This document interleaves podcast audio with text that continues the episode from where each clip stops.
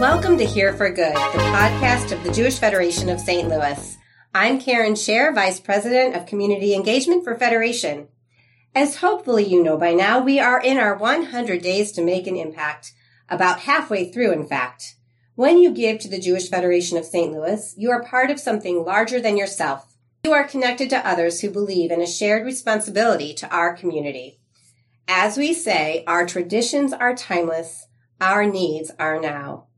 And those needs are front and center in the topic of this episode. It is a sobering fact that today, right now, as you are listening to this podcast, hundreds of Jews in our community are hungry. They may have gone without a meal or cut back on how much they and their families had to eat today. Others are homeless and others are living on the edge of homelessness. These are our community members living in poverty. And studies have shown that fully one in four Jews in the St. Louis area live at 250% of the poverty line or below. That number is important as families at that level and below find the cost of engagement with Jewish life, schools, camps, programs, memberships, even kosher food prohibitively expensive. To put a spotlight on the issues those in poverty encounter every day, not just within the Jewish community, but in the general community, Congregation Temple Israel, in collaboration with the National Council of Jewish Women St. Louis section, will be hosting a community action poverty simulation experience. We have with us today Nancy Litz, one of the co-chairs of the simulation event representing Temple Israel, and Felice Joyce, Vice President of Advocacy for NCJW, National Council of Jewish Women. Felice, I'd like to start with you. Can you tell me a little about the poverty simulation?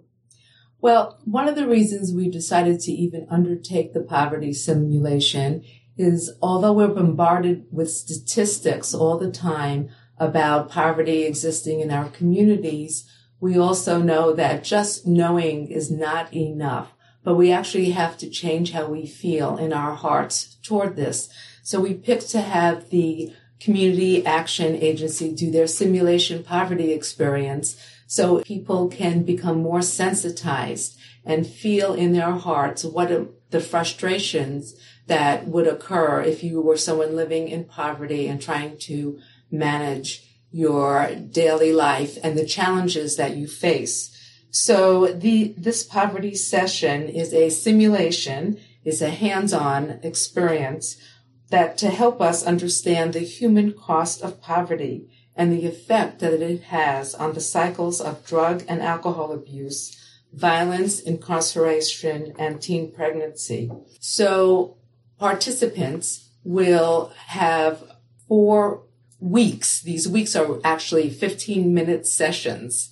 Okay. And each 15 minute session will be a week in the life of a person in poverty. And they will have to make decisions and find basic necessities, food, shelter, and clothing, and get to see the challenges that someone living in poverty is. Many people who live in poverty include single parents, people with disabilities, and the elderly living on social security. And at the end of the session, people will gather together to discuss their experiences and how they felt and how it impacted them and perhaps come up with answers for what changes can be made. Because the most important thing is to actually take action and make change in our communities. And the Jewish community is really a microcosm of our larger community. So we're hoping to, um, we could accommodate up to 88 participants. We're hoping to have at least 50 participants. It's going to take place on November 14th, which is a Thursday evening from 6.30 to 9.30 at Temple Israel in their Isserman Auditorium. And anyone um, 13 years and older can attend. We are charging $15 per family, or if you're just an individual, it will be um, $15 and light snacks will be provided. This is not just limited to people in the Jewish community uh, or just to families. I think it also includes people who work for social service agencies, people who may be educators, people who come into contact with low income persons. That's so interesting, uh, Felice. Thank you for sharing that. And Nancy, representing Temple Israel, what made Temple Israel decide to be part of this poverty simulation? And can you tell me a little bit more about, you know, we talked about the Jewish community at the beginning, but really this is about our St. Louis region and maybe tell us a little bit more about some of those poverty statistics in the region. Sure. It's, it's pretty discouraging really to hear the statistics and to understand the direction that the statistics are moving. Nationally, we know that about 14% of Americans are living in poverty. That's over 40 million people. The St. Louis number in St. Louis City, our poverty rate is 25%. And even in St. Louis County, we're right at 10%, which is, is pretty horrifying. I think that it's very easy for those of us who are not in that set of circumstances to buy into the meritocracy mythology that says, I worked hard for what I've got. If those, those people, whoever those people are, just worked hard, there wouldn't be a problem. Even the simulated experience really helps you understand the fallacy in that sort of thinking. Our two groups came together around this because both of our groups are engaged in some very significant kinds of direct service activities. NCJW, of course, is famous for their back to school store. And there are other activities as well where they're working to contribute to the lives of women, children, and families. Temple Israel partners with Monroe Elementary School in the South City um, and has adopted that school and works very closely with that population of which the vast majority are unfortunately unhoused. And we also do a big Thanksgiving dinner.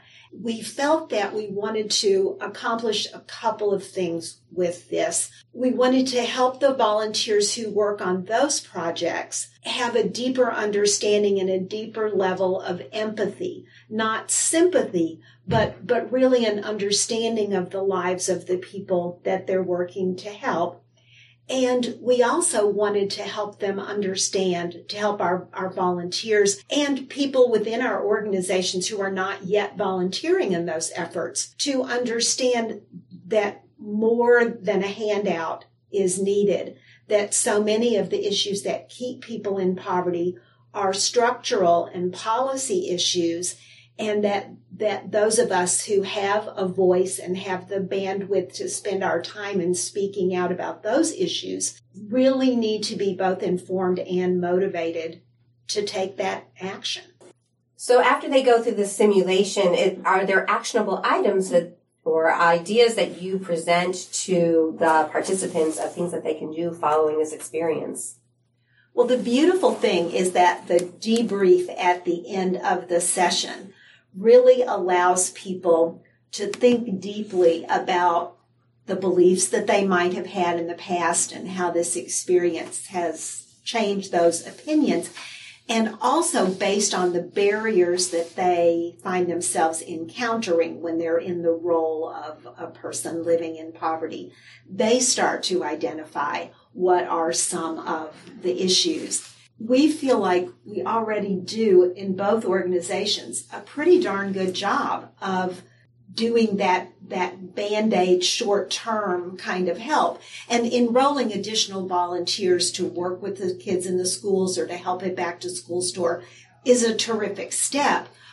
But what i hope people will find is that for instance when in their role play they can't get to let's say the food stamp office or their doctor's appointment because the bus schedule won't allow them to get there, that they'll make the connection and say, gosh, I just heard that Metro is cutting back on the number of bus stops.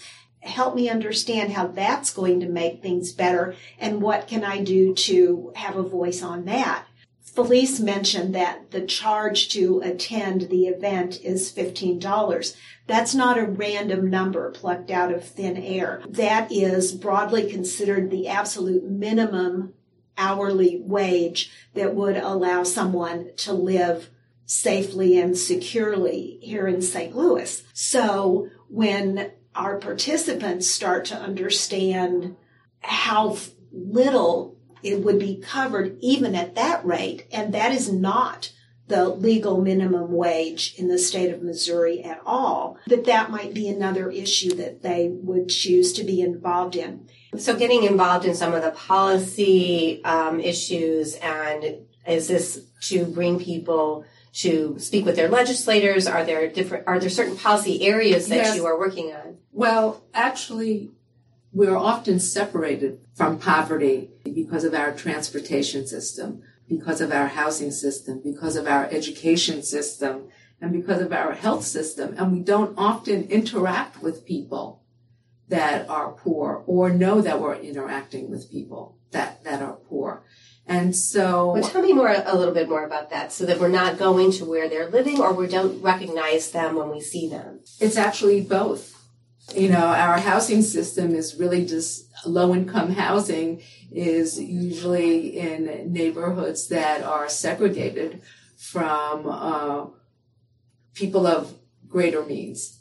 Um, our the schools that are being attended to usually children are not exposed to other children of a variety of income levels, but they tend to cluster in like I won't say like minded, but and like, like socioeconomic levels, yes. Yeah. And um, who we go to for our healthcare providers um, is very similar. So we have very different experiences when we talk about transportation, housing, healthcare. And, and so this simulation, and getting back to the simulation piece of it, what actually happens during one of those 15 minutes? May have mentioned it a little bit before, but I'm just trying to get a sense for our listeners that since we are not living among one another and we're not seeing it on a day to day basis, how does this simulation really help us have a deeper understanding of the real systemic issues at play and give us that more emotional connection, I guess? Well, it, it starts out feeling almost like a game. So each participant is assigned to a role within a group of four participants who are defined as a family. And each participant gets a name badge with their role on it. Each family group gets a Ziploc baggie with an assortment of assets, resources, some money, some bus passes, etc. And then a list of the tasks that they need to go through in this week and how can they stretch those resources to cover those tasks. And very quickly, it's almost a little humorous when people acting on the assumption that it's a game and being a group of people that's relatively accustomed to winning at the things we tackle, how quickly people start to complain about the game. This is dumb. This is crazy. I can't do this. What's wrong with this system? Interesting. Interesting. And, and yeah. over time, they start to realize that, oh, it's not a game. It really is a system and the system is broken. Nobody can do what these family units are assigned to do because there aren't adequate resources. It simply can't happen. And boy, what a, what a mental game changer that can be. I have been through one of these before and found that participants literally started stealing from one another and, you know, pushing people out of the way. So they really got into their roles. I and, mean, and not even recognizing that what they were doing probably is, is really that that's, that's harmful. real life. And there, there are situations within the, the script that the volunteers are, are doing because there are there's an entire company of volunteers who comes in to put on this simulation. So there is the policeman and there is the teacher at your kid's school and there's the bus driver who won't let you on the bus because you don't have the token. And you have to go to the bank and the utility company and you have to go to the pawn shop and you have to go to the quick cash shop and the community health center and the hospital So you're really, and at the homeless shelter. So you're, you're going through again all of these places in the community where many of us don't walk those streets. And this is all happening at Temple Israel on the 14th of November. Yes. It is. And you're bringing these group of volunteers. So is this an organization that you are working with that has done this in multiple communities? Absolutely. It's the It- Community Action Agency of St. Louis County. it's not something that we invented or that we've just tossed together. It's an incredibly well crafted, well designed, and well executed program. Even to the extent that the volunteers are trained in their roles not necessarily to be as supportive and collaborative and take, taking that the customer is always right attitude. Right. This is a real simulation. I mean, it's it's it's supposed to reflect the reality of these people's lives. Absolutely. And and to experience the frustration when the person across the counter won't help you or collaborate with you in the way that we're accustomed to um, is quite an eye opener.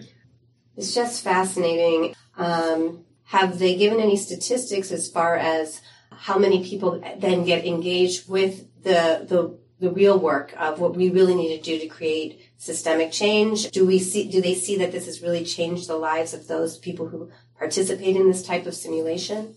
Well, I can only speak for the experience at Temple Israel, but when we initially made the decision to adopt the Monroe Elementary School and have our volunteers work with the students, work on the physical property, be involved in a number of ways, we did this poverty simulation during the high holidays that year.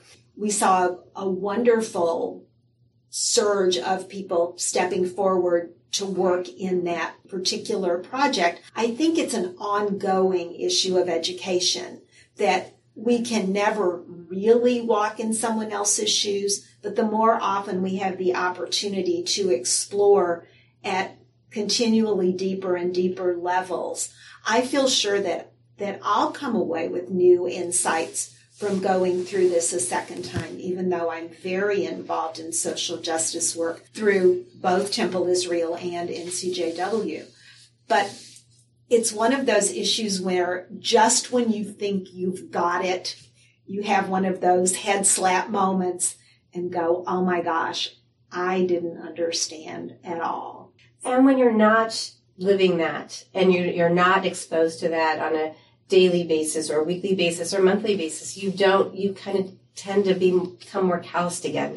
So it sounds like that this simulation kind of brings this reality to life for people that have no exposure and to continue to have that ongoing education and that ongoing connection is really a, a key to the success of this type of program.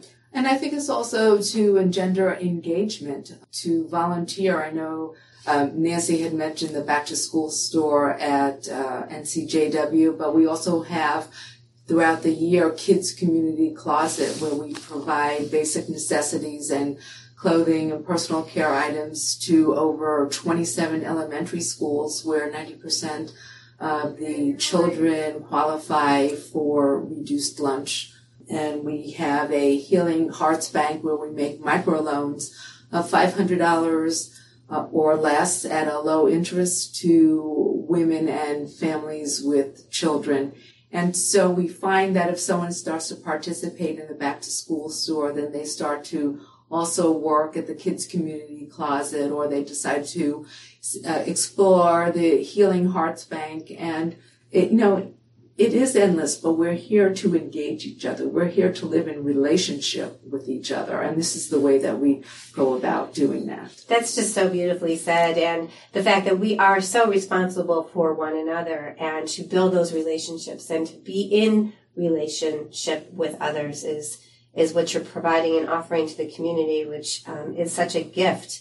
And you mentioned that for the participants, they have to be 13 and over. Do you foresee getting a lot of the, the teens coming out and um, participating in the simulation? Have you had that before? Well, we're we're certainly hoping for that, and um, I know at Temple Israel we're working with our confirmation class, for instance, to encourage them to participate.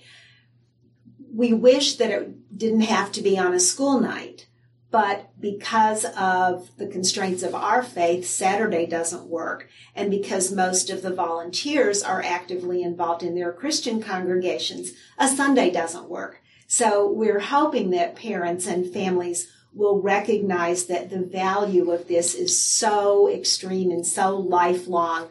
Um, and we're serving refreshments. Of course, you have to serve food at an event. That's right. Um, so that we're hoping that people will be willing to make that one evening commitment to join us. And it's important to be super clear that this is not limited to NCJW members and Temple Israel members. It's something that the two organizations are jointly sponsoring for the entire Jewish community. So anyone who wants to join us is welcome and the registration information um, is on the website at Temple Israel. And what is that website? Um, it's ti-stl.org. And to find the poverty simulation registration, you just add backslash and the word poverty. Terrific. And is there a person there that they can also call to contact if they can't, be, you know, get online? Sure. I would think that Martina Stern, S-T-E-R-N, would be that person. And the phone number at Temple Israel is 314 432 8050. Um, and Martina's extension is 233.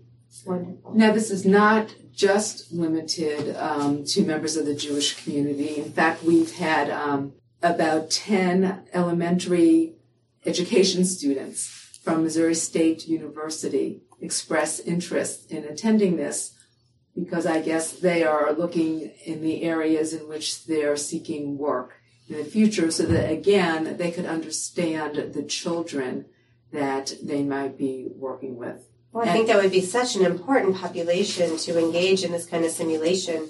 Are the educators working in those school districts in those in those areas um, where this is really a prevalent issue? Forty percent of children in St. Louis live in poverty. Say that again. 40% of children in St. Louis live in poverty.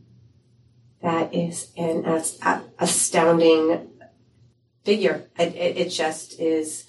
And I hope that our listeners are really paying attention to that statistic and the real issue and challenges that our our region faces around the issues of poverty Um, I was speaking a few days ago with a gentleman who, as a matter of active choice, lives in a financially disadvantaged area. And he tells the story of responding to a knock on his door while he was in the middle of lunch. And he picked up his sandwich, walked to the door, and there was a little girl from his neighborhood.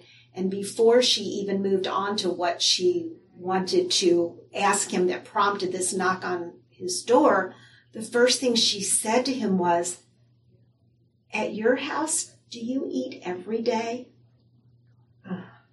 Wow. Yeah, it just it takes reality. your breath away to imagine not being able to provide your child a meal. It's heartbreaking and it's uh, such it's so important what you are doing NCJW at Temple Israel what you're doing for the community by offering this opportunity is there anything else that you would like to share about this experience that you want our listeners to know? Again, the date is November 14th. It is a, a 6.30 to 9.30 p.m. Uh, at Temple Israel. And uh, you can go on the Temple Israel website for more information. And money, the bottom line is money should not be a barrier for you to participate. So whether it's $15, which is really more representative of what it would take for a, a, an hourly wage to be able to live a life where they can out of poverty. And so that's really why you do the $15. But I just want to thank you both, uh, Nancy and Felice, for being here and really shining a light on such an important and an area that we need to be focusing on for our community. Um, this issue of poverty, this issue of this emotional connection that we need to develop to really understand what's happening in our community so that we can make a difference, so that we can step in and say, this, this the system isn't working and we've got to create the change we want to see to make better lives for others. Yes. You know, the Jewish value of rachamim, which is to have compassion, it goes beyond empathy and it has an action component. And that's what compassion is. And in order to do that, we have to walk in someone else's shoes and we have to become so close to them that they're no longer the other. And, th- and this, and this is the value that sustains us and this is the value that is part of our rich tradition. Beautiful. Beautifully said. I can't say any more to that. Thank you so much again for being with us today. And I hope that all of our listeners out there will sign up and be part of this simulation on November 14th. Addressing needs of poverty is a key priority for Jewish Federation of St. Louis. We can only accomplish this with the support of our community. Working collaboratively with community leadership and thanks to the philanthropy of thousands of volunteers and donors, Federation makes strategic community investments that go right to the very heart of the better world we all want. Federation is now in our 100 days to make an impact. The name of this podcast is a play on our motto, Here for Good, which drives all of the work we do at Federation. Please visit jfedstl.org today to make your donation. Before we go, we always like to highlight a few of the many events going on in our community. Searching for Survivors, the fate of the St. Louis passengers will be presented on Sunday, October 6th at 7 p.m. The talk by Scott Miller, former director of curatorial affairs at the United States Holocaust Memorial Museum, will take place at the Kaplan Feldman Complex, 12 Millstone Campus Drive. He will discuss his decades long search to uncover the fate of every passenger from that ill fated voyage.